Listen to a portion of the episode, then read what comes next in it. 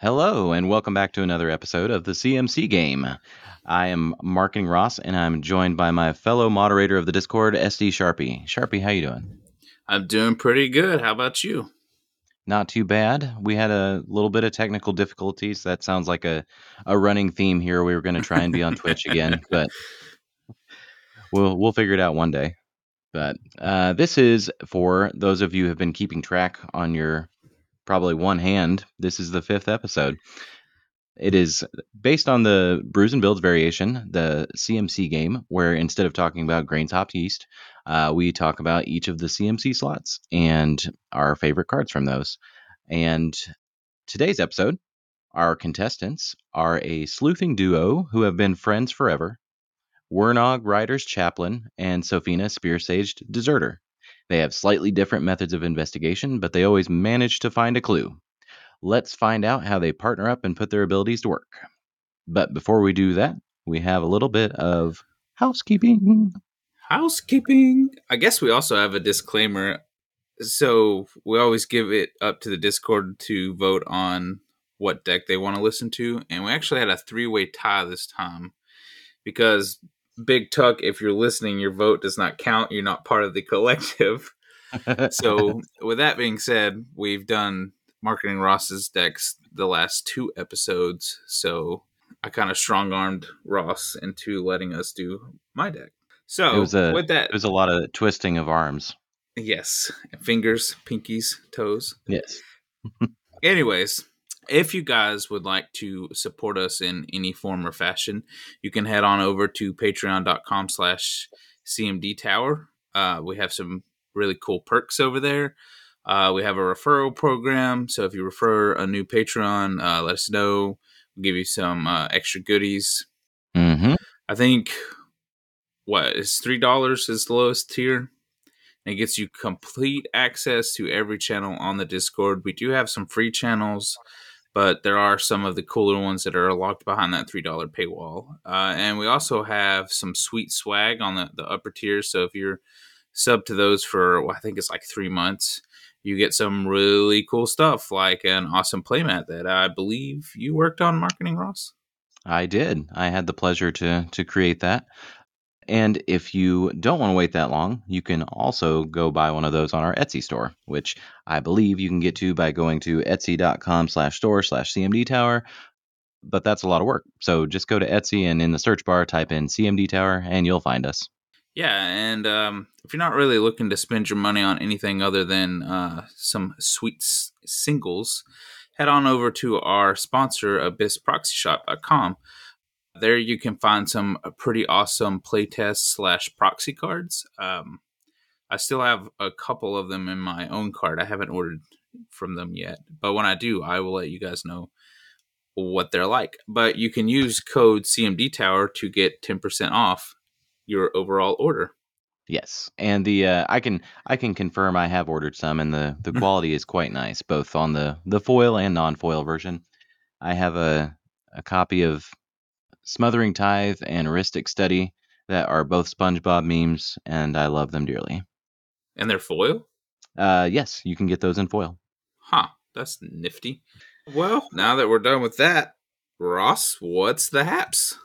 Oh man, the haps. Uh, well, the most exciting thing, and we've, been, if you're a member of the Discord, you've been seeing this a little bit. There are a few of us who are, for no particular reason, trying to compete in a friendly challenge of building Barakos or Burakos. I'm not really sure how to say that orc's name. with a with a different bra- background for each of us, creating a, a different color pairing there. And so Sharpie beat me to the punch of getting the Rakdos pairing, which I think leads itself to some pretty sweet treasure shenanigans. Um, that so, it does. And then Cameron Tree Folk Lord selected the blue background, and so he's got some access to some some fun cloning shenanigans and a the what's the Kappa turtle, the Blastoise that oh cares Kappa about artifacts? Cannoneer. Cannoneer, yeah, there we go. So that's I'm pretty, pretty sweet. jelly of that one. that was a that was a solid pick. Um, Yeah. and, then uh, Spencer Rabbits is going with white, right? He's going the far Mhm. far traveler. Yeah. Oh, so some some blink shenanigans in the future, which left me with the choice of going mono black or green. So I went with green. And you know, going into it, I wasn't really sure how well it was going to work. I went with the raised by giants background, uh, just so when I am trying to attack with Barakos and get treasures, I'm slamming a 10-10 into the defenses instead of a 2-4. But uh, I play tested it a few times, and I I think it's actually going to be pretty fun. Yeah. it- The the Tintin is it's it's solid. I I think we talked about this a little bit the other day. Like I I wasn't sure that green black would be all that functional with no good background, but the Raised by Giants is pretty solid pick.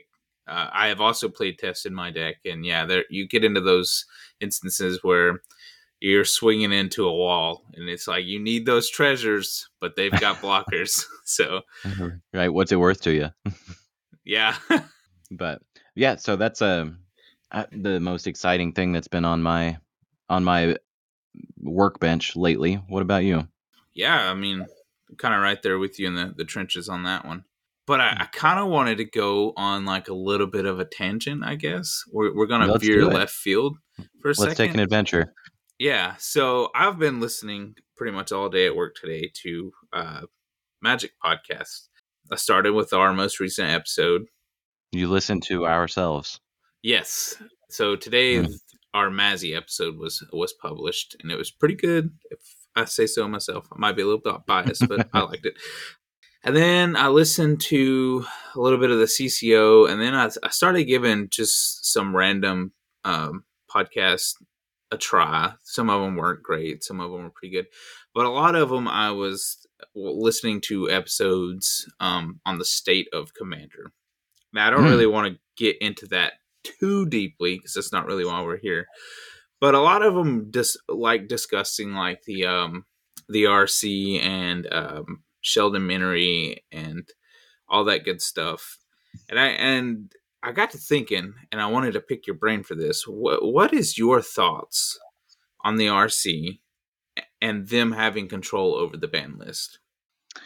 So I know there's a there's a lot of opinions on this and they they go every which way, but one of the ones that I've I've heard and I guess I align myself with slightly is that if commander is intended to be, you know, kitchen table casual um, at the heart of it, should there should there even be a ban list? And you know, I know there are some cards that just lead themselves to certain play styles that that they're trying to avoid or, you know, certain lines of play that don't lead themselves to necessarily a fun or good experience, especially if you're like somebody who's just starting um, and you're running a precon against, you know, I'll just use your example of your Brea deck. Um, if I bring a, a precon that I just bought uh, at, you know, an LGS or even at Walmart or something, and I, I run up against your your Brea deck, it's a lot stronger, right? And there's Yeah. nothing too terribly broken, and obviously you're not running any of the banned cards, but they've talked about on this on Brews and Builds or on the the hot takes before about like things like Griselbrand. Yeah, And so if I'm running a precon against that, um, it's you know not necessarily the most fun experience. So from a from the RC's like capacity of what they're trying to do for the game, that kind of makes sense to me as far as like the ban list that they're putting out there. But I so this is a really long-winded answer to say I'm kind of conflicted on it because I like I get what they're doing and I really like playing really casual commander and you know just doing fun janky things and some of the cards that aren't on the ban list don't lend themselves well to that. Your favorite card Thoracle is a good example. yeah, But I I would say if I had to take a stance today, I would probably side with with the RC on most most of it just from the standpoint of if you're trying to keep a game that you love fun for everybody as it continues to evolve and new cards come out, you're going to have to put some sort of restrictions on some of the things. yeah, yeah. I agree with you. Um, I, I kind of have the same standpoint as you. I, I know a lot of people aren't fans of Sheldon Menery, and they really feel like he bans cards based off of his experiences with them. And I'm not here to say if that's correct or not. Uh, there's, I guess, clues that kind of lead to that. I mean, he has been known to write an article about a certain archetype and then a week later banned a card dealing with that archetype. But I'm kind of with you on yes, we should be able to govern our own play group and ban lists for that. But at the same time, that only works if you have your own play group. I mean, kind of like you said with your example. I mean, what happens when you go to an LGS? Like, okay, you don't like this card. There's there's no ban list. You don't like this card. You don't like playing against this card. But the people you're playing with don't have the same opinion as you. They like the card. So in, in that scenario, what do you do there? So it kind of left me thinking today. I was just like, man, there's really no good way to approach that. I, I think moving down that path of not having a ban list and just kind of letting play groups uh, govern themselves is a really great idea. I just don't think it's the answer because of a lot of people don't have play groups. They just have an LGS. So why while that's a great idea, I don't think it fixes the problem. Sure. So in your mind, the instead of it being a strict ban list, it would be like a a recommended guideline for L, like an LGS to set their own ban list within their own store. So Yeah. it's saying saying like, hey, these are the cards that we've called out that we think lead to, you know, what whatever kind of play style you want to call it. You don't have to ban them, but for the you know the the good of the new player, we'll call it, it might be a good idea to restrict some of this stuff. Yeah. Yeah, and that's a good idea. That that could work, but I, I think when an LGS goes to execute that, you're going to run into the same conflicts we kind of already have. I mean, if you've ever been to the magic section of Reddit, it's a very toxic place. but uh, they've had a couple posts like that before about uh, like, hey, this is the ban list that's at, at my LGS, and I mean, it is just some like trash stuff. I mean, anything that they don't like is banned. So. Mm-hmm. I uh, I don't know how you would execute it per se, but I think something that could be helpful is just having an LGS that is really invested in it, it its player base and just really kind of like sits down and watches people and like, hey, you know, this guy likes more competitive play and this guy likes more casual play. So when it like comes in, it's like, hey, if you're looking for casual play, go hit those guys up in that corner you know they're all playing precons Right. or they're all playing budget decks and it's like oh hey you know you like full throttle like cdh you know we're all gonna win on turn zero go go hang out with Mhm. those guys over there i think that could be an effective way for an lgs to handle it versus having like their own ban list because you're, you're still gonna have conflicts there hmm Yeah, and it would be you know hyper complicated to to create one that that works well. But if there was some sort of calculator that a person could build, and then you put your deck list in, and it it spits out a true like rule zero number. it's a seven so right, all the sevens go over there, and then the sevens sit here. yeah Um, but I think like that would go a long way to solving some of those things because we've talked about like what does a what does a real rule zero conversation look like and a lot of times people i don't think want to have the the in-depth conversation because they're they don't want to give away all the the sauce so to speak as far as like what their deck's going to do.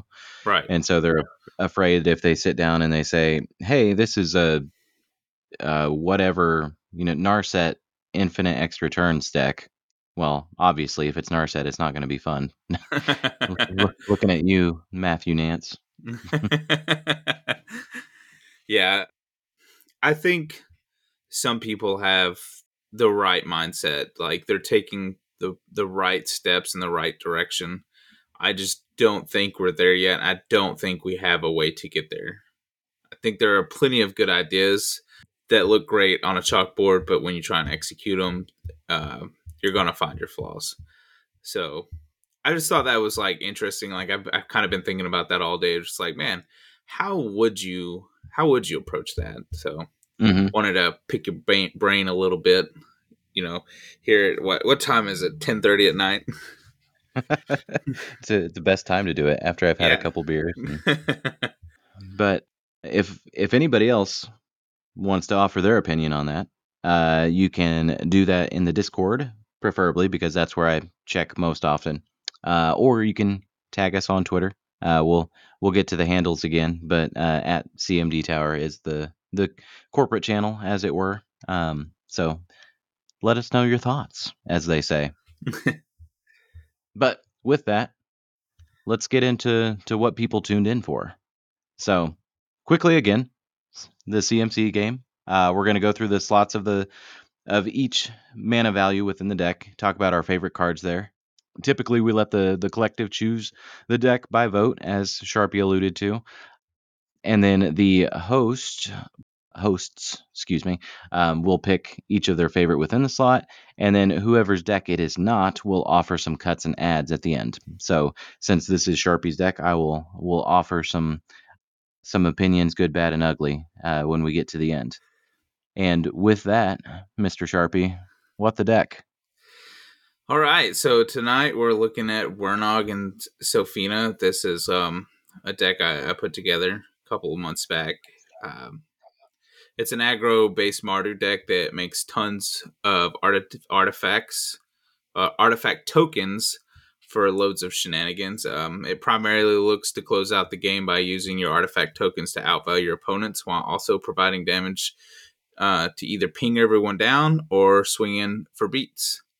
And I can definitely say you're guaranteed to always have something to do when you're playing this deck. So let me back you up. Did you say that you swing in for big beats? Yes. Good lord, what has happened to you? You're attacking? I love it. Yeah, well, you know, there's a little bit we're going to get to later about that part. But um the number of of CMCs we're looking at tonight are 1 through 7. Uh we have 9 1 drops, 17 2 drops, 24 3 drops, 6 4 drops, 2 5 drops, 4 6 drops and 1 7 drop. Nice. And what's that round us out to for a total? Uh, that rounds us out to an average of 2.86. That's pretty lean. Yeah. Gotta keep Got it below lean. three. And if Um, you want to uh, buy this deck with all the shiny cards and or versions I chose to run, you're looking at a price tag of $1,020.16. Oh, don't be like that. You oh, get- sorry. You got it. Uh, Winner. there, there you go. you go. That that is a not a lean budget, but it is a lean CMC curve. So I guess the balance is in the the pocketbook. Yeah. So, you ready to start the game? Let's do it. All right. Rock, paper, So, scissors for who goes first. Let's do it. Nobody's going to be able to prove whether or not we we did this correctly, but so here we go. Ready? all right. Rock, On shoot. paper. Okay. Rock, paper, scissors, shoot. Oh, we That- double that was- scissored. That was so. that was so delayed. All right. Uh. All right. we're just going to move on. Sharpie, you can start start the deck, and you you'll be the winner. Okay. So starting with the one drops, my pick for the deck is Ephemerate. It is a, a white instant that says exile target creature you control, then return it to the battlefield under its owner's control. And then it has rebound. And rebound, I believe, states that when you cast a spell, you exile it, and at the beginning of your next upkeep, you may cast it for free. Correct. Without Fun paying fact. its mana cost, technically, but yes. Fun, fun fact about this card it's the only card I've ever played with Rebound. And for like three months, I was playing it wrong. I just thought it stayed exiled. For what reason? I don't, like I, you know, like I thought you got to cast again. Like I, I was doing that part, but it was like apparently when you cast it, it goes back to your graveyard. And I was like, oh, I did not know that. I'm just over here like leaving it in exile forever. I mean, you could flash it back, I guess. Yeah, without having the reminder text in front of me, I'm, mm, I might be with you. Like, Yep. you're copying it out of Excel, so I, I could see where you are, but I digress. Why? So- why what do you do with this? Okay, so there's gonna be a couple of cards like this in the deck. And actually, so- let me let me put a pause on you real quick. Okay. we didn't even say what these commanders do, and a uh, a keen listener probably would already figure out what what ephemerate would be useful for. That's true. So do why we don't- why don't normally say what about the commanders do? No, why don't you talk about Wernog and I'll talk about Sophina. Okay. Uh, Maybe we shouldn't do partner decks because then we have two cards to read. That's so much work. Well, that's why there's two of us. Wernog Rider's Chaplain is a two drop for a white and a black legendary creature human 1 2. He states when he enters or leaves the battlefield, each opponent may investigate. Each opponent who doesn't loses one life. You investigate X time, where X is 1 plus the number of opponents who investigated this way. To investigate, you create a clue token. It's an artifact with pay to, sacrifice this artifact, and draw a card. And he doesn't have partner. He has friends forever. Friends forever. So cute. Pop quiz: Which Stranger Things character is Wernog? Will the Wise. Will the Wise. All right. And then we got Sophina uh, for two and Boros. Uh, hu- legendary creature, human soldier, 4 4 with menace. Uh, whenever Sophina attacks, investigate once for each non token attacking creature. She also has friends forever. And what Stranger card? Stranger Thing card is Sophina. I knew you were going to ask me that because I asked you that. Is it. Wait, Dustin is the Azorius one. I don't know. Which one is it? It's Chief Jim Hopper. That's why I couldn't figure it out. I was like, which kid is it? None of them. Yeah.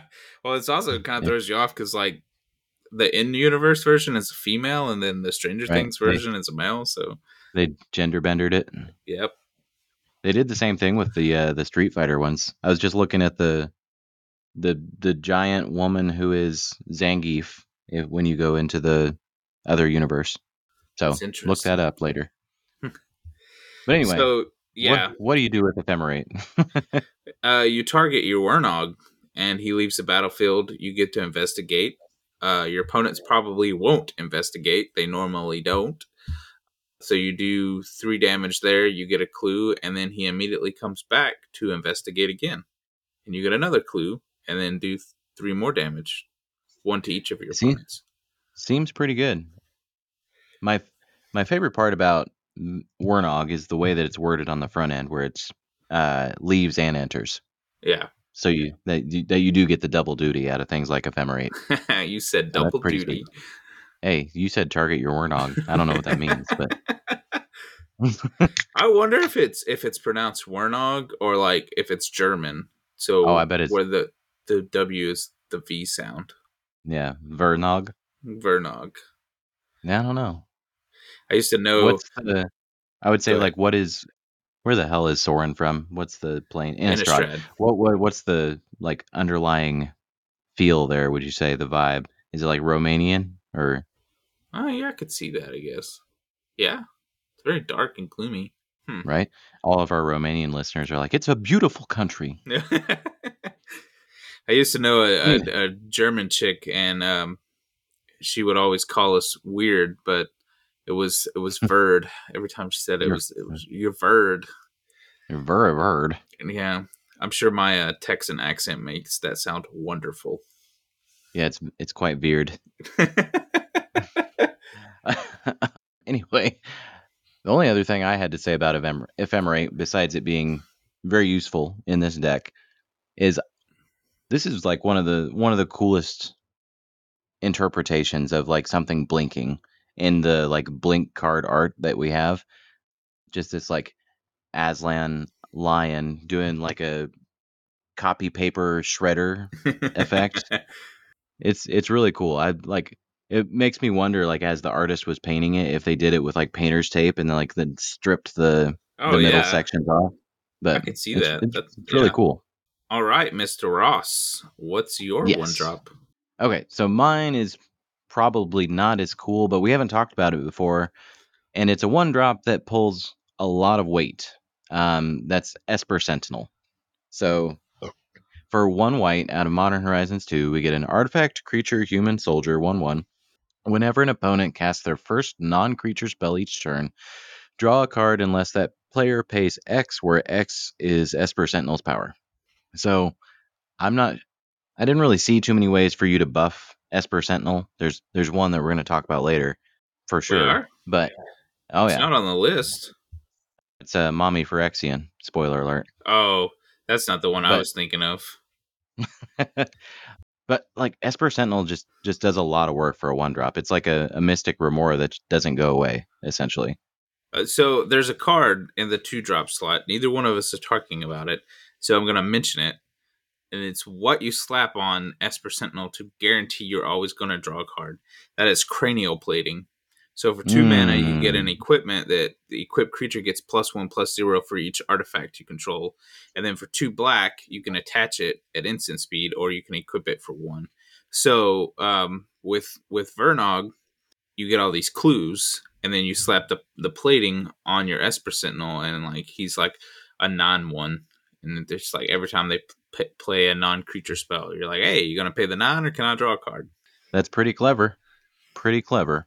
There's another two drop that I'm not going to talk about that would also bump that up with cranial plating, and it's a goblin pirate, and everybody knows who he is.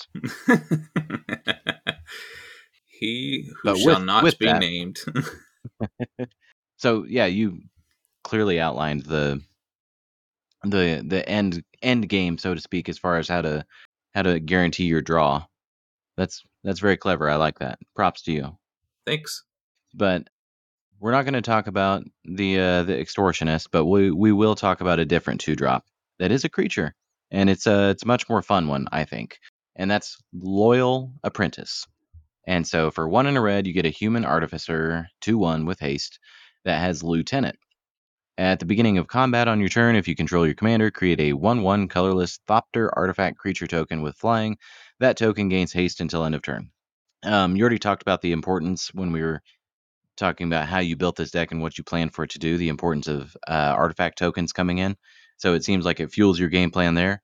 And then I know this isn't something that you generally do, but you you can poke with those thopters right away. So if you have a you have an opening, you can just get in there for a taste, as they say. But the other reason I wanted to call this out is something that's been bubbling up a little bit more in, in the Discord is the prevalence of pauper decks or pauper commander decks.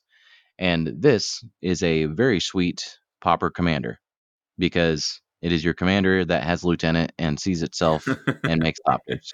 yeah, that's that's that's clever. Uh, I do like the lieutenant um, mechanic, especially in a deck like this where you have two commanders. I think this came out with the Saheeli Precon, which was a planeswalker. So it's really cool that it doesn't say creature, it just says commander. But something you'll see a lot with stuff that has lieutenant, probably not necessarily with loyal apprentice because it applies pressure, but it's not doing anything too terribly broken. But a lot of people will just remove your commander so that the lieutenant ability doesn't trigger. However, when you have two commanders, it makes it that much harder. That is the beauty of having the partners or friends forever. Yeah, friends forever. So, I will see your two drop and raise you another creature two drop that probably hits for a lot more damage.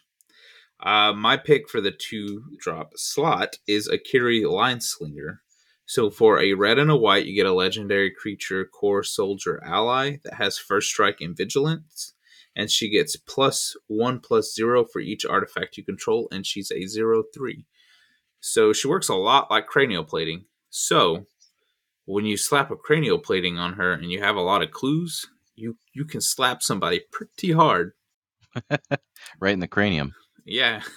she also has vigilance, so she can block, and she has one of my favorite keywords, which is first strike. So she removes blockers and she makes a really great blocker herself.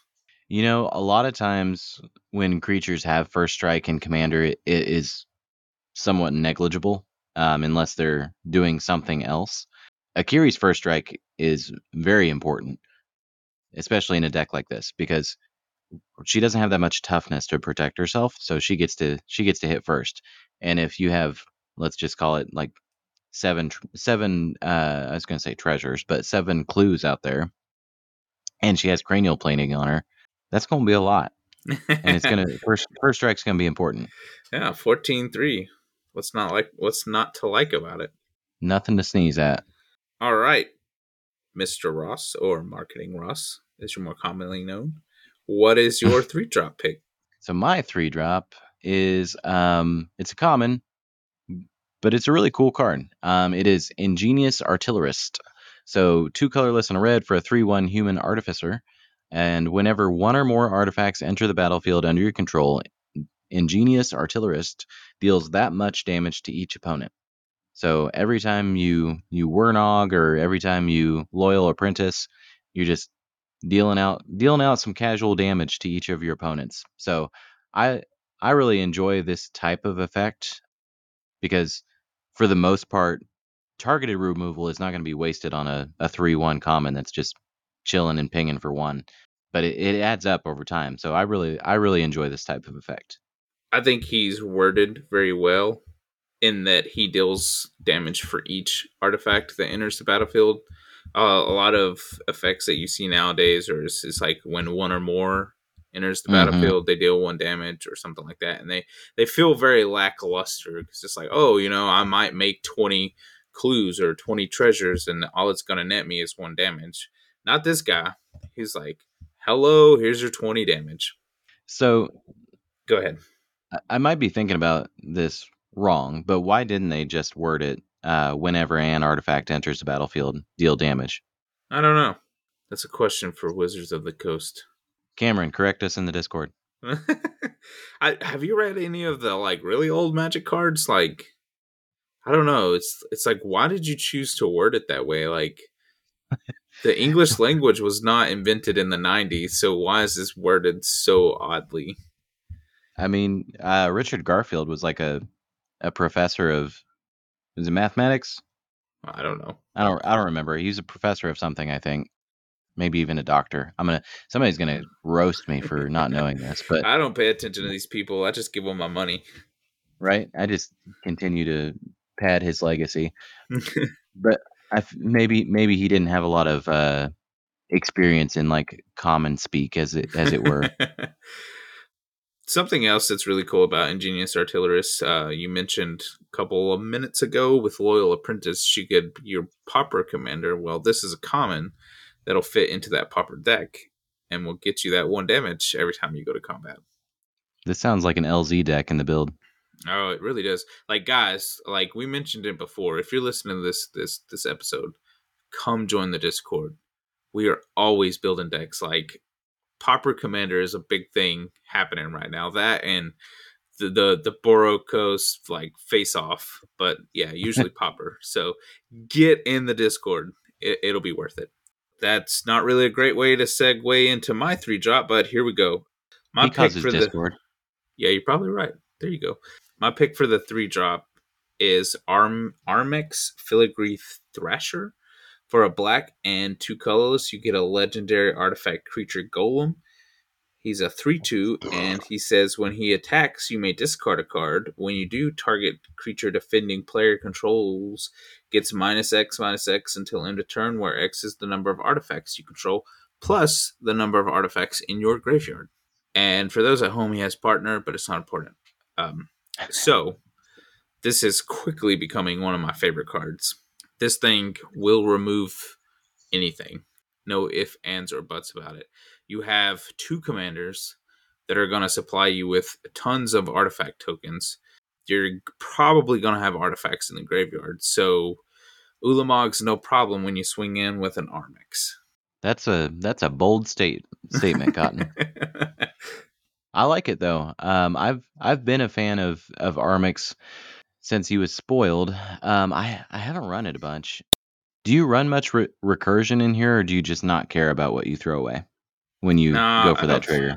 Yeah. I, so with Armix, I'm glad you brought that up because I meant to mention it, but I talked too fast and forgot, I guess.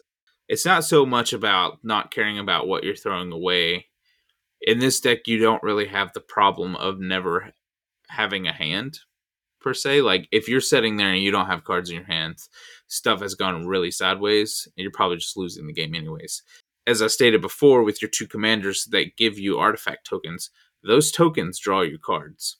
So when you mm. swing in with Armix and you discard a card, you, yeah, you're you're you you have one less card in your hand, but more than likely you're sitting there with five plus clue tokens ready to be cracked at any time. So you get that you get that trigger off of his attack, and then you know second main phase you pay two mana and draw a card. I can dig it. Speaking of digging, let's dig into your four drop. All right, so my four drop uh, is an interesting pick. So part of the reason I chose this one was because of all the other four drops, excluding the one excluding the one you picked, um, Mhm. were pretty busted. This card's not as busted. It Wait, you be- chose not to talk about a busted card? That's what you're telling me? Well, the problem is, it's like when you choose to talk about a busted card, you have to talk about all of them, and there are at least four other ones sitting there.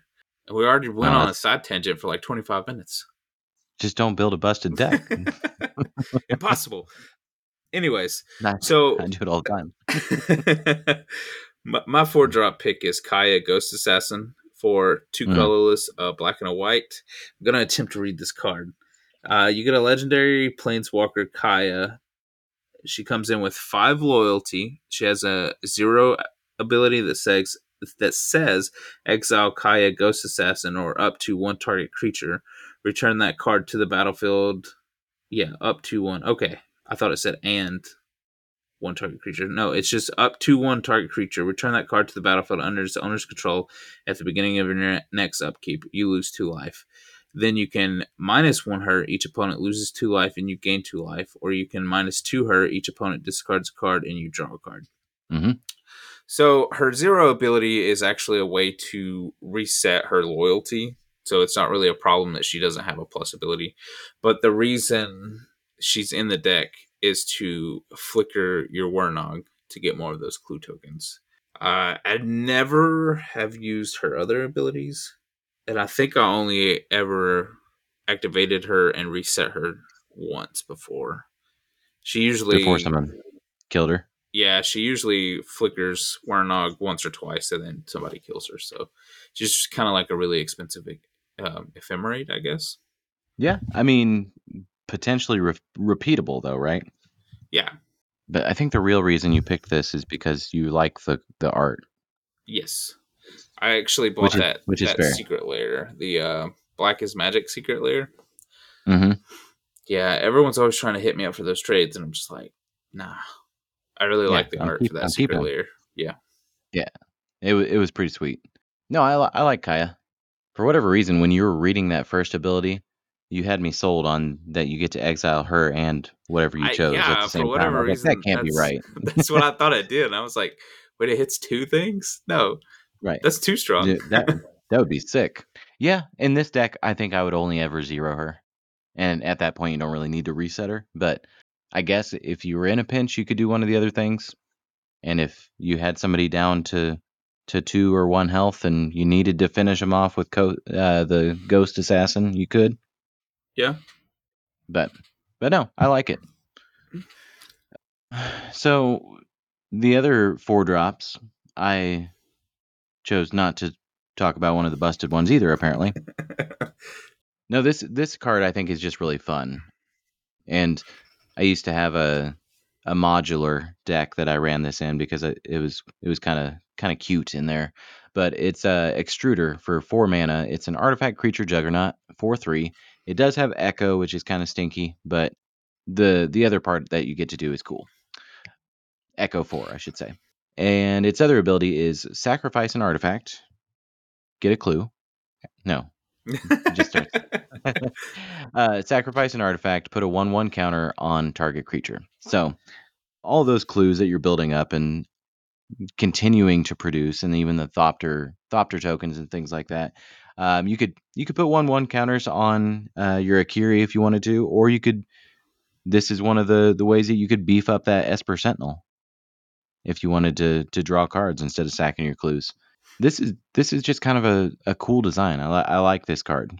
yeah, the um, the echo cost is kind of really not important. You don't really need this card to stick around for more than one turn. I mean, I guess if you want a blocker, you could pay eight mana for four three, but you're really just looking to drop it for four and then sacrifice all those clues to make something very swole. Yeah, you could you could almost look at this as like a reprocess. I think is the card where you sacrifice artifacts to draw cards. This is just the you you sacrifice artifacts to put one one counters on things. Mm, reprocess. Why don't I run that? That's a four drop too. Look at you. Look at me. All right. So, with that, we're moving on into the five drops. There are two options here. Two options. So, I will talk about the creature because that's the the way I like to lean is into Yeah. creatures. Goldspan Dragon is a three colorless red red creature dragon, four four flying haste, flaced, I guess. Flaced. Uh, when when when Goldspan Dragon attacks or becomes the target of a spell, create a treasure token, and then treasures you control have tap, sacrifice this artifact, add two mana of any one color. So it turns all your treasures into doubly effective mana rocks, one-time use mana rocks. And if you want to get really cute, you can uh, you can ephemerate your Goldspan Dragon in uh, second main phase to create another treasure. oh, that? Yeah, that is something you could do. Goldspan Dragon is the ultimate mutate target. Ooh, yes, that's spicy. Uh, So I feel kind of bad because neither one of us talked about a very important three drop, which would Well, make maybe you should have talked about it. Uh, yeah, well, you know, Armix is just so cool. So the deck looks to make treasure tokens or artifact tokens, mostly clues, but there is um treasures and then thopters and stuff like that. But there is a very important three drop called Academy Manufacturer that states when if you would create a clue, food, or treasure token, instead create one of one of each of those. So a lot of these these treasure synergy, these treasure producing cards are here to also produce more clues. I am I am a little surprised that you didn't you didn't want to talk about that because you love this card. I do. I just love Armix more. That's fair. He's got more personality to be sure. Yeah. But uh I mean other other than maybe what's on face value for Goldspan, is there anything else cute that you do with it? Uh, well, neither let one me, of let us. me are- reword that within the game of magic. There's a six drop that neither one of us are talking about, which I'm disappointed in you because your choice we oh, come about- on. You know what I'm going to talk about in the six drop slot. Yeah, and we've talked about it before. Like, I don't even know why I have this card in my deck. Oh, cuz cuz you love me. That's why. no, so something else you can do with Hellkite uh, or a Goldspan Dragon. Who? Man, gave it away. There's a Hellkite Tyrant in this 6 CMC slot that has flying trample. Whenever he deals combat damage to a player, you gain control of all artifacts that player controls. And then at the beginning of your upkeep, if you control 20 or more artifacts, you win the game. I've This is never a silly card. I've never seen anyone win with this, and I so badly No. wanted it to happen. Yes, I I haven't either. The we so we can we could go into a whole conversation about threat assessment, but whenever somebody plays a card that says wins the game on it, it sometimes it's just warping. People are like, "Oh my god, kill that guy!" Like, and you could play Hellkite Tyrant and be the only one running artifacts, and people would still be like, "Oh my god, get rid of that dragon." Hellkite Tyrant is one of the cards I despise the most because you know this, and all the listeners are probably going to pick up on this pretty quickly the more episodes we do on my decks. But I really like artifacts, and most of my decks are artifact based. So You don't like them stolen? oh man, it's not even that. Like, it's just the fact that there for a while, everyone was like, "Oh, I'm playing red. I'm gonna slot in Hellkite Tyrant against Dustin. I mean Sharpie. Wow, just doxed myself. you out, outed yourself. yeah, yeah. So there for a while, it was just like I had to keep openers with removal because the stupid Tyra was coming at some point or another. That's hilarious. All right. So well, guess- speaking of artifacts to steal, yeah, let's talk about your five drop. All right, so I think this this this is probably the most synergistic card for in the entire deck, and we're gonna talk about it again later, which kind of makes me sad. It's it's okay, child. so my five drop is Tamiyo's Journal. Uh, it costs five colorless. It's a legendary artifact. It says at the beginning of your upkeep, you investigate, and then you can tap it and sacrifice three clues. Search your library for a card and put that card into your hand, and then shuffle your library. So you're gonna have clues out the ass. I can promise that. That's a lot So- of clues. yeah, instead of playing, you know, busted cards like Demonic Tutor, Vampiric Tutor, Imperial Seal, all that good stuff, you get to play this. Diabolic tutor. Yeah, four drops, man. you get to play this spicy little journal and tutor up whatever you want in style. You just throw your shades on, jump in your um I was gonna say Cadillac, DeLorean? DeLorean, convertible, whatever you're driving. Hell, it could be a, know. Tam- a, a, Tamiyo seems like she's a DeLorean. a racer scooter. Hit them ankles and roll out. Search up whatever you want. Entry 434. There's more to Avacyn's madness. You know, they say that there's more. They're like there are several of those, but I can't. Like Mhm. I've only ever found that one. Like Hang on a second. There, there, there are more than one. Um, because I think the one that I run, even though I, we're gonna cut this one, even the one that I run has a a different flavor text. I don't remember what it says, but uh, here we go. What does this say? Nope, that's the the same dang thing. There we go. Entry seven one one. Nope. There's more to Avacyn's madness. So the number is different, but it's the yeah, same thing. that's yeah. From what I could find, it was just the entries were different, but the flavor text was still the same. Maybe there's something to that, but I don't I don't get it. I don't know. Yeah. So there's there's multiple. It, it appears, but the entry number is different, but the entry is the same. So She just kept writing maybe she was having thing. a recurring thought. Yeah. yeah, there was There's probably a story element there. In one of the unsets. There was a blue card called Very Cryptic Command, and I think there were like four or five of those. And they all Mhm. did something different. Hmm. They all had the same name though. Well, that sounds like cheaty face to me. Yeah. Anyways, Yeah, back to this journal. No, I think this is a this, this is a good card uh, for this deck.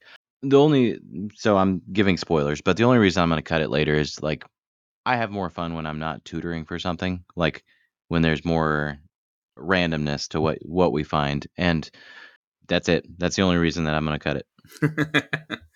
Uh, otherwise, it's a great card, great card for the deck. Fits beautifully. Mwah. But what do we want to talk about in the six drop? Something way more exciting on my oh my end. god, let me let me tell you about a beautiful six drop with beautiful hair. You have the wrong printing in here. You need the Fabio guy.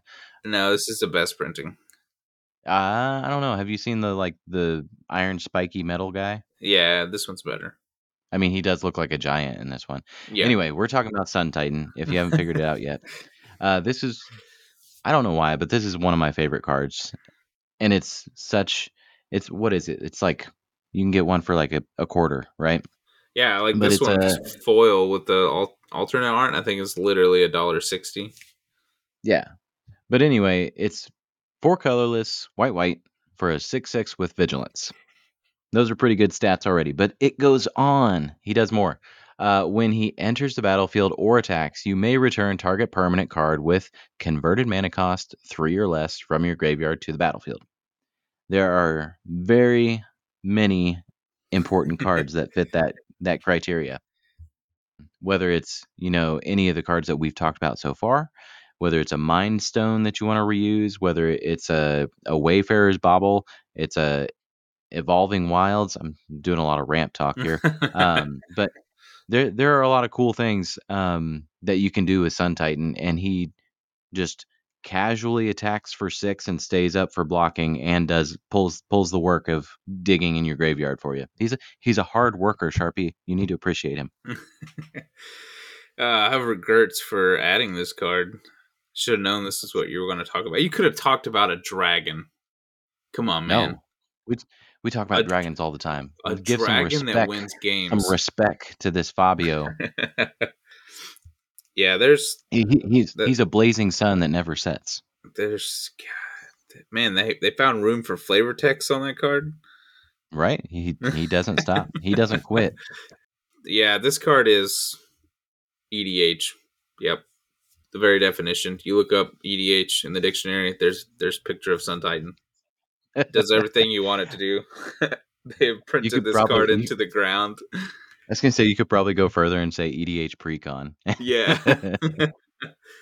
yeah, I think uh shoot, I was watching a video and it was just like certain cards that they want to exist in EDH, they will print continuously, and they use Sun Titan as as as an example. Like they want that card cheap so that EDH players can pick them up.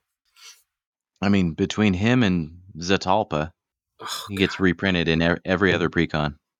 Zetalpa. One eight hundred flapping flap flap.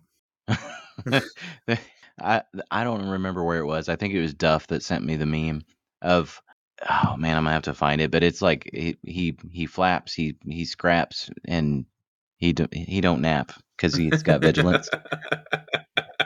But That's pretty good. but then they but then they changed the flavor text to like Zetalpa roared and the ground said, "Holy shit!" oh gosh, uh, I hate that card too, uh, for different reasons. Usually because I just died to it. Oh, here we go. Okay, yeah, one eight hundred. Are you flapping? He's got flapping, double slapping, no napping, scrapping, unflappable. The sky goes scraw, and the earth goes, "Holy shit!" oh man, that's a good laugh. My stomach hurts. now. But anyway, that card's not in the deck. no, God no. Uh, is it, is it double white or triple white? For Zetalpa, it's still Yeah. double. Okay. Uh, yeah. Uh, is it's an eight drop, right? It's not a six drop. Yeah, it two six colorless, two white. Gotcha. Oh man, look at me being all smart and knowing about cards. Yeah, you that know, you know, kill me. you like that elder dinosaur. Anyways, moving on to a much better six drop. Excuse me. We have a card that actually finishes games. Hey, Sun Titan has killed people. Yeah, I mean, you could say the same thing about a Llanowar Elves. All right, talk about your card. so we have Marionette Master. It's a six drop, four colorless, two black uh, creature, human artificer. It's a one three. It has Fabricate three, which states when this creature enters the battlefield, put three plus one plus one counters on it, or create three one one colorless servo artifact creatures tokens. And then whenever an artifact you control is put into a graveyard from the battlefield, each opponent loses life, or target opponent loses life equal to Marionette Master's power. You and never, which one do you do? you never make the servos. You always make Marionette Master a four six. Always. Mhm. That will end games faster. Yep, yep. Uh, I've actually killed people with spells on the stack with Marionette Master. Would there ever be a use case where you would make the servos, but then you would instant equip cranial plating to get that three three extra power in that way? I don't know Hmm. that that's that useful. I suppose so. I don't run KCI in the deck. The Kansas City Airport. Yep. Yep. I don't. I don't run that in the deck. Uh, I guess maybe if you had the the seven drop on the battlefield, So yeah, Oh, don't don't worry about that seven drop. you would do it in the situation that you had an ephemerate in your hand. Boom, there you go. Yeah. Keep making them. Yeah. Or um, what's another one we got in here? We've got the the weird could moth you could thing. Ki- you could Kaya Kaya Yeah. it. You could fl- Flickerwisp it. See, you you thought you always do the thing, Yeah. but there's a there's a reason. hmm Uh, one of my one of my good buddies has a an Eloise deck, and he generally chooses the the servos because he wants to kill them and make clues, and then march of the machines and Yeah. destroy us all. But I like that. yeah, it is very much a sharpie deck. but no, that that's a that's a solid card in any deck. Shout out to all those Burakos builders in our Discord because they're Yeah. all running black. It's currently No, sitting that's in a- there. A spicy card for any of those builds. All I like right. it. What's your seven drop pick? I'm not talking about it. Oh, because in the You notes it about it. says it. says fuck this card. I've not yeah, seen my that card. that's my opinion. What does that one do? Uh, if you if you look it up, it's it's the same card you're going to talk about. Oddly enough, I I, can't read the card. well, that's your own fault for including the Phyrexian script Hey, I go This- with whatever printing I actually have. So because you got the Secret Lair. yeah. Okay, I'm going to try and do this from memory, All right. and I'm I'll probably tell you if you it got it wrong. Okay, I probably probably will. But it's uh Elesh Norn Grand Cenobite for five colorless, white white. She's a legendary creature Phyrexian Praetor, four seven. She has what is her first keyword? Is it vigilance? Yeah, there you go. Is it right? Okay. Yeah. And then she says that all of your creatures get plus two plus two, and all of your opponent's creatures get negative two, negative two. And I think the last block is flavor text. if I'm not mistaken, I think she says all other creatures you control get plus two, plus two.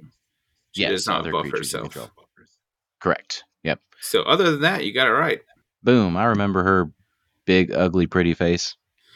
Yeah, I like to call that Lady Gaga. She does look like Lady Gaga. Yeah. Except Mixed I like Lady. Gaga a lot more. I mean, yeah. Yeah. I don't really have any I was I was just giving you a hard time. I don't really have any big disdain for this card.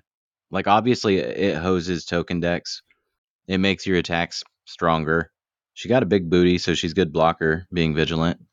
I think like my biggest thing with I have a I have this same copy that you do with the the Secret Lair for Exian script, and my biggest thing is like an easily removable anthem for seven Yeah. is like why I don't generally run her. But why Yeah. why do you like her? She used to be a like a huge threat in EDH. Like she she'd close out games, but I think removal is so so prevalent now that she's not that big of a problem. I I don't really worry that much when someone plays an Elesh Norn against me, unless I have like creatures in my hand that do things that are like two twos or one ones, and I'm like, oh, that's you're gonna die immediately. Yeah.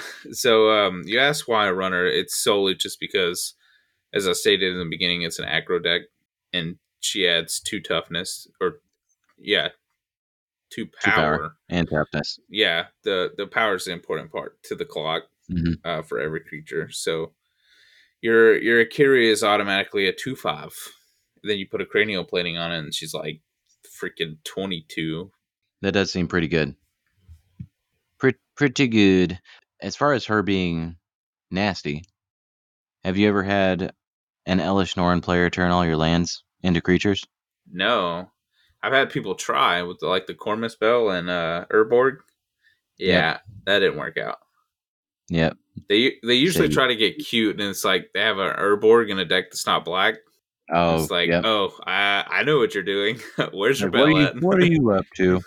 There's a there's a couple um, green enchantments that'll do it too. But what is that called? Lands into creatures.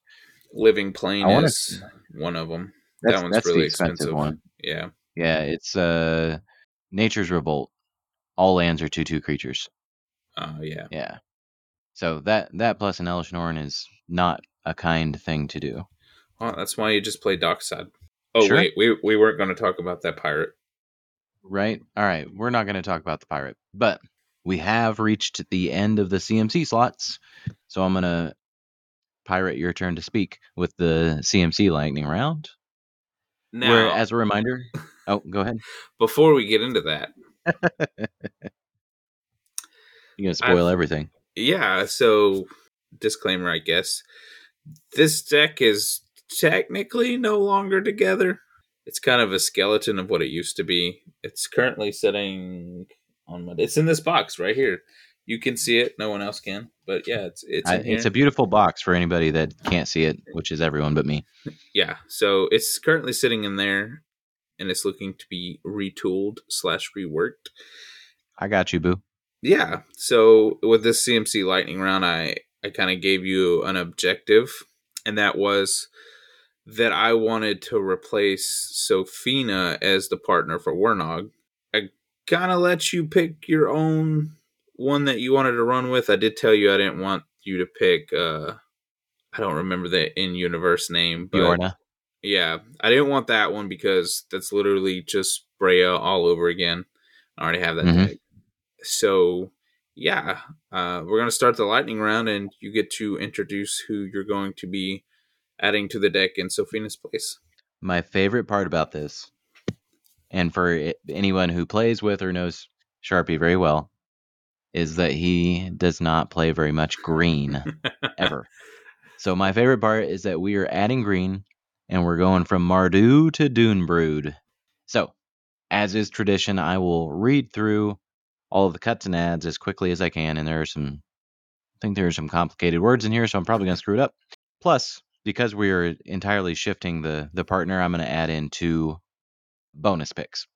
So we have Sophina Spearsage, Deserter for Elmar Ulvenwald Informant, Captain Lannery Storm for Tireless Provisioner, Hellkite Tyrant for Corvold Fey Cursed King, Jaxis the Troublemaker for Second Harvest, Tamiyo's Journal for Fae Offering, Elesh Norn Grand Cenobite for Sarinth Greatwurm, Imperial Recruiter for Eladamri's Call, and Extruder for Emiel the Blessed. Well, I was gonna tell you to hit the the good job button, but then you left out bonus and bonus bonus. Bonus, bonus. Winner. Nope, other button. Oh, Winner. Nope, wrong button. oh, the other. Nope, not that one. There you go. I already said there were a bonus. I preempted it. But anyway, let's let's start with the the new partner. So we talked about Sophina. I will take a take a moment to tell you what Elmer Fudd does. Um, now he's not going to run it just because I called him that. yeah, yep. and then you can give me your give me your opinion on it. I mean, if you look at the art, he's way cooler than Elmer Fudd. But Elmar, the Ulvenwald informant, is one colorless and red green for a legendary creature human 3 2 with haste. And whenever you cast your second spell each turn, untap target creature, then investigate. Also has friends forever. So the first thing I really like about this card uh, over Sophina, uh, Sophina is definitely going to supply you with more clues, but she is a four drop. And the worst thing about having a partner commander that is a four drop is by the time you get to the point that you're casting four CMC spells, you're wanting to do things other than cast your commander that requires you to attack to do anything. Yep. So there were a few games where Sophina was cast, but for the majority of the games that I played this deck, I ne- I never cast her, not once. Just Right. getting to turn four, sometimes turn three, turn two at the earliest, um, and being able to cast a four drop. I mean, you have your your extruders and stuff like that, and it's just like, oh, cool, I could cast this, make a creature really big, or I could cast Sophina and then pass the turn because she's not doing anything else. Right. Yeah, and the the benefit of Elmar is that he does have haste, but you don't even have to attack with him to get the the benefit. Yeah. So I really like how it interacts with the curve. You go two drop Wernog and then three drop Elmar, and then you cast another spell. It's the second spell, yeah. So he actually Yeah, sees second spell. himself as the first spell, and then Mhm. you can get his his ability. Hmm, I like it. Interesting. interested in seeing what we could do with the the untap ability. You're intrigued. Oh, The the the Mhm. elf that's a Gaea's Cradle. Oh, that's spicy. Yep. untap it. Dream Circle Druid. Yeah. Yeah, that's a that's a good a good way to do it. Also, if you want to go really really budget but still fit within here, you have things like Glittermonger, three colorless and a green, tap to add a treasure token. So create a treasure, untap it, You create a know, treasure. you're really cool. I think it's called Kuldotha Forge Master. I think you tap him. I, I think. Stop it. you you tap him and you sack three artifacts. If I'm not mistaken, I believe that's what he says. And you search your library. Is it for any card, or do you have to get an artifact? Man, it's an artifact. You have to find an Didn't we talk artifact. about we talked about getting rid of tutors? Did we? I don't recall that. I don't know. I I did. You didn't agree to it, but I talked about it. Uh, Uh, no, but yeah, you sack three arti- sack three artifacts, search your library for an artifact, put it on the battlefield, shuffle your library. so that so may not that be an twice. auto include, but I like the Still idea. pretty good. Yeah, of, of of tapping him for his ability and then using Elmar to untap him. Anyways, what what's the Yes. next ad? All right. So we just talked about how you don't you don't really like to attack to get your triggers. Um, so I was going to cut Captain Lannery Storm, who has to attack to create a treasure token. So instead, I'm going to swap her in for um, Tireless Provisioner, who works really well with your Academy manufacturers. But two colorless and a green, uh, Elf Scout 3 2, not bad stats, but it has landfall. Whenever a land enters battlefield under your control, create a food or treasure token. Food or treasure? So you don't get a clue. I thought you got to pick out of the three. Nah, Clue, Clue's not on this one for some reason, but That's um, the that's the tireless tracker. Yeah. No, I, I like this include as well. I- I've wanted to use this card since it came out. I think it came out in Modern Horizons 2, right? It's been out over a year. I I haven't found a place for it, probably because it's green, but yeah, Probably. Yeah. I like that one as well. Hey, Winner. Yeah, there we go. Now the next one I'm excited for. yes, and uh, you know a lot about this one, so I'll just let you let you talk about this. All right, so we're cutting Hellkite Tyrant. Sad to see him go, but we're gonna replace him with a much better dragon. I think Most of the time, Korvold Fae-Cursed King, and off the top of my head, I believe he's a five drop, two colorless, black, Mhm. green, red, legendary creature dragon noble. Is he a noble? You got it. He doesn't have haste, which I remember Nope. being a bummer. I think he's a four four. Yes, Four, not on the floor floor. Yeah, he has flying. When he enters the battlefield, you sacrifice a permanent, draw a card, and put a plus one plus one counter on him. Pretty close. Uh, when he enters or attacks, you sack a permanent. Yeah, But then, a separate line of text. Whenever you sacrifice a permanent, put a one-one counter and draw a card. Okay, there you go. Yep. I haven't read that card in a while. Korvold's really cool. Used to have a Korvold Treasure Storm deck. Took it apart. It was really cool. Sucked playing it against casual decks because Dockside does absolutely nothing. but yeah, in this deck, I really like it because it draws you cards without having to pay the two mana to sack all your clues. But if you do sack a clue, for whatever reason, like maybe you, you cast Corvold and then you want to sack a clue, because you sacked a clue, you get to draw two cards. So you would draw the clue card, but then you would also draw a card with Corbin. Oh yeah, I didn't think of that. I really like this because there's a there's a card in the deck besides Tamiyo's journal that I really want to capitalize on. It's a four or three drop. It's called Thorough Investigation. A lot of people Mm. will say this card's bad, but I think it's kind of cool. It's two colorless, a white enchantment. It says whenever you attack, you investigate, and then whenever you sacrifice a clue, you venture into the dungeon. Ooh, I see. I see where you're headed. Yeah, and what I really like about this this card and these these additions, along with what we're trying to do with the deck, is you don't necessarily have to pay the two mana to sack the clues. We're Mhm. we're we're adding different ways to sack them, and then in turn venture into the dungeon. But I really like what you said about you know paying two mana, sacking the clue. You get a Korvold trigger, you get a clue trigger, you get a thorough investigation trigger. That's that's Winner. three for three. Yeah. Yes. Okay. So see, green is not that bad. All right. So the next one uh, might be a tougher sell because I know you have a soft spot for Jaxis. Um, we've talked about Jaxis on a different episode, and you have even considered making a deck specifically to Jaxis. But anyone who has run a token strategy that includes green knows this card and loves it. It's Second Harvest. So for two colorless green green, and it's an instant speed. For each token you control, create a token that's a copy of that permanent.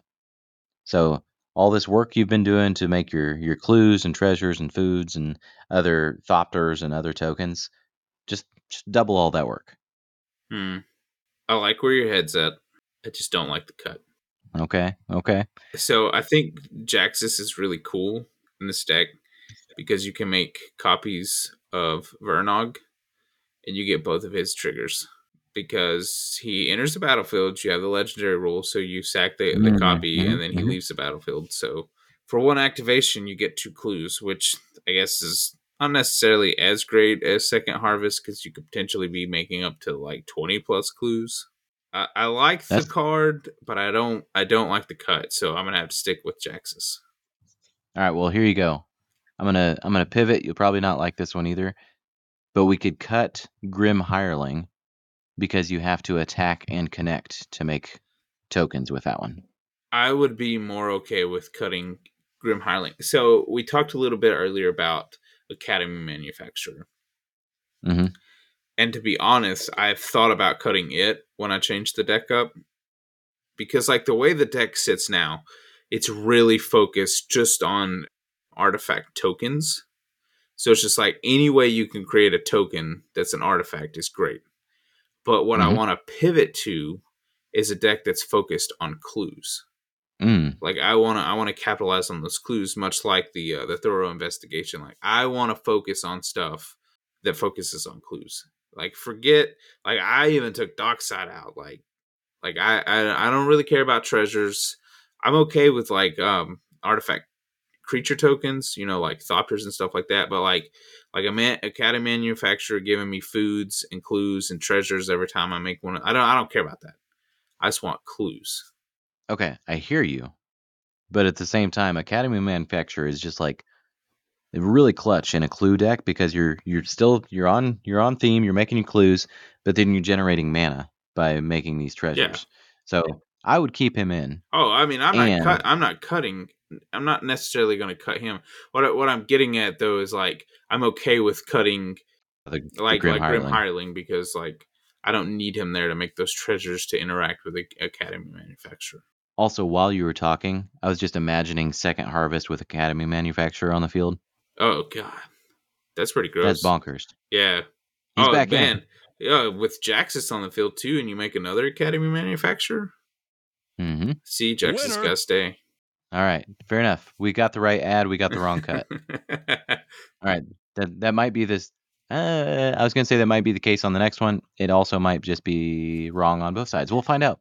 So I want to cut Tamiyo's journal. I don't really have a reason other than I tend not to like to tutor cards anymore. But it's it's a great card in the deck, so you can tell me to to shut that one down. That's fine. We'll just go on and we'll talk about the ad, which looking at the way your deck is built, you should be able to trigger this most of the time.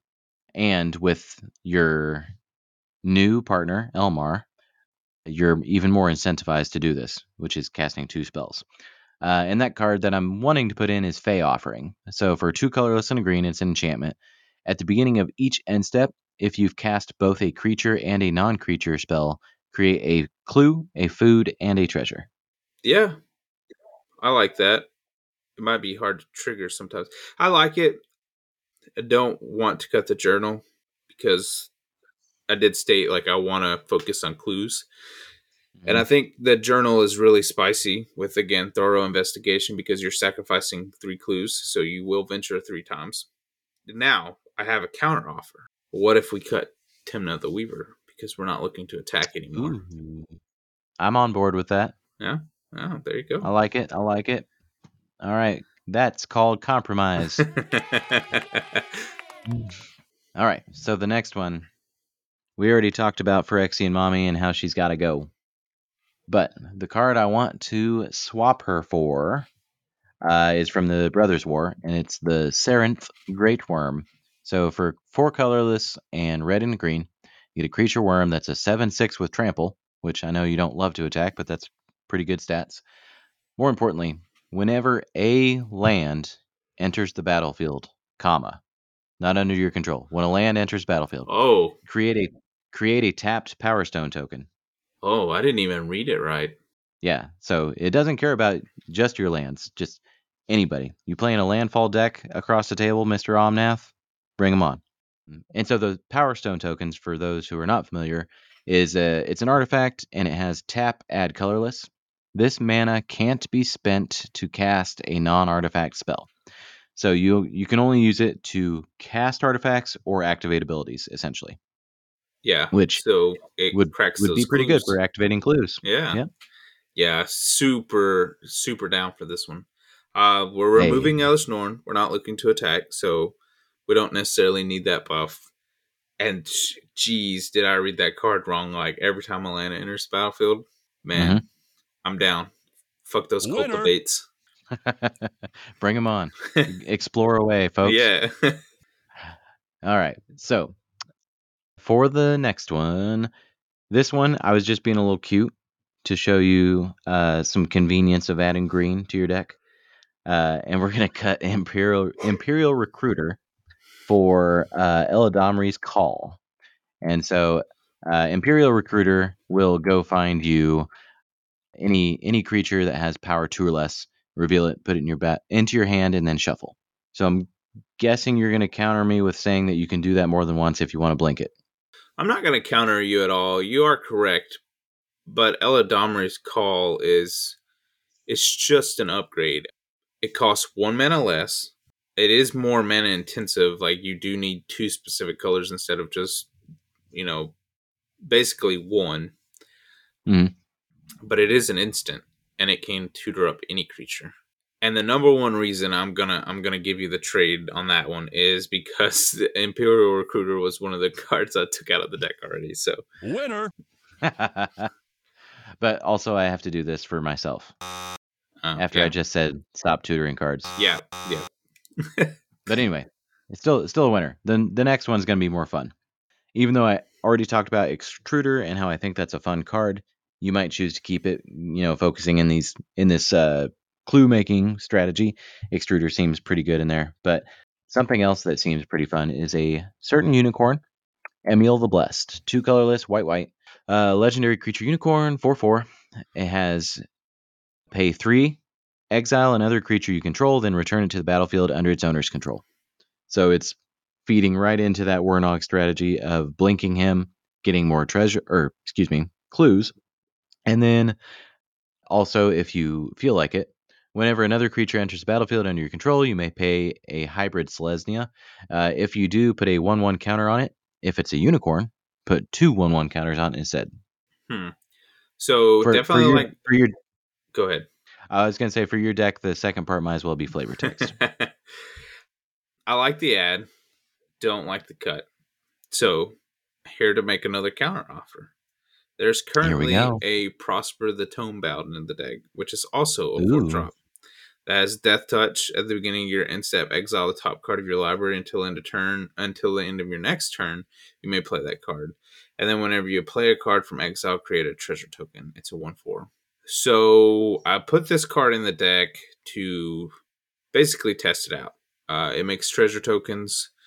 Deck wants to make tokens. Uh, works great with Academy and Manufacturer. Doesn't work great with the deck. It's really slow.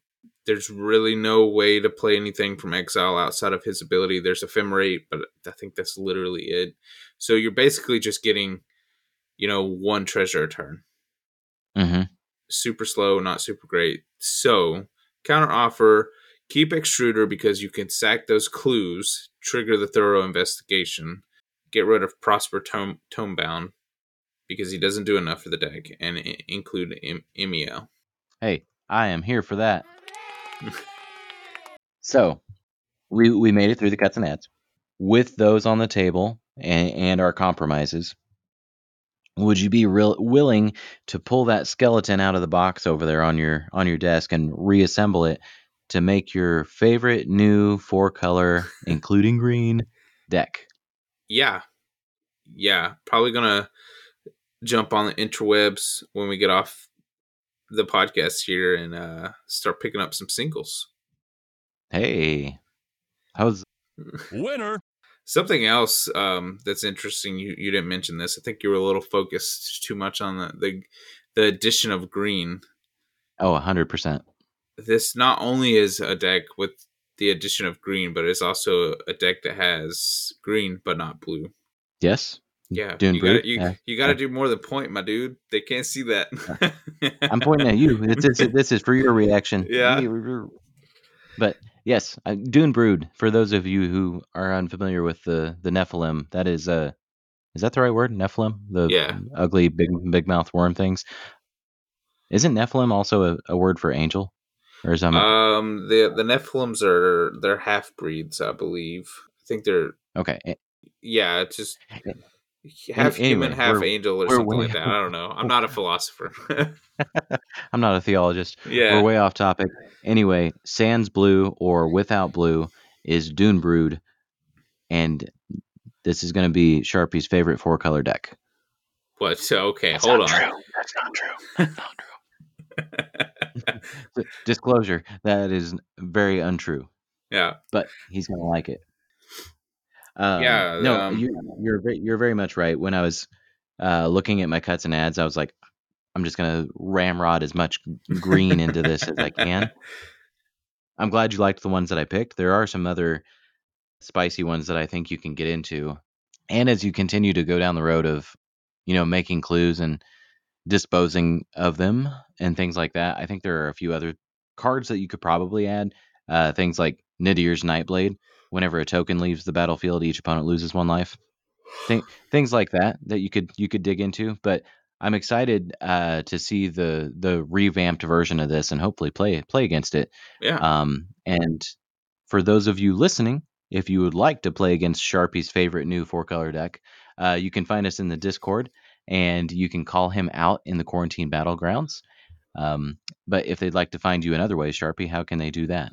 Uh yeah, just head on over to that fancy little bird app called Twitter. There you'll find me at SD underscore Sharpie.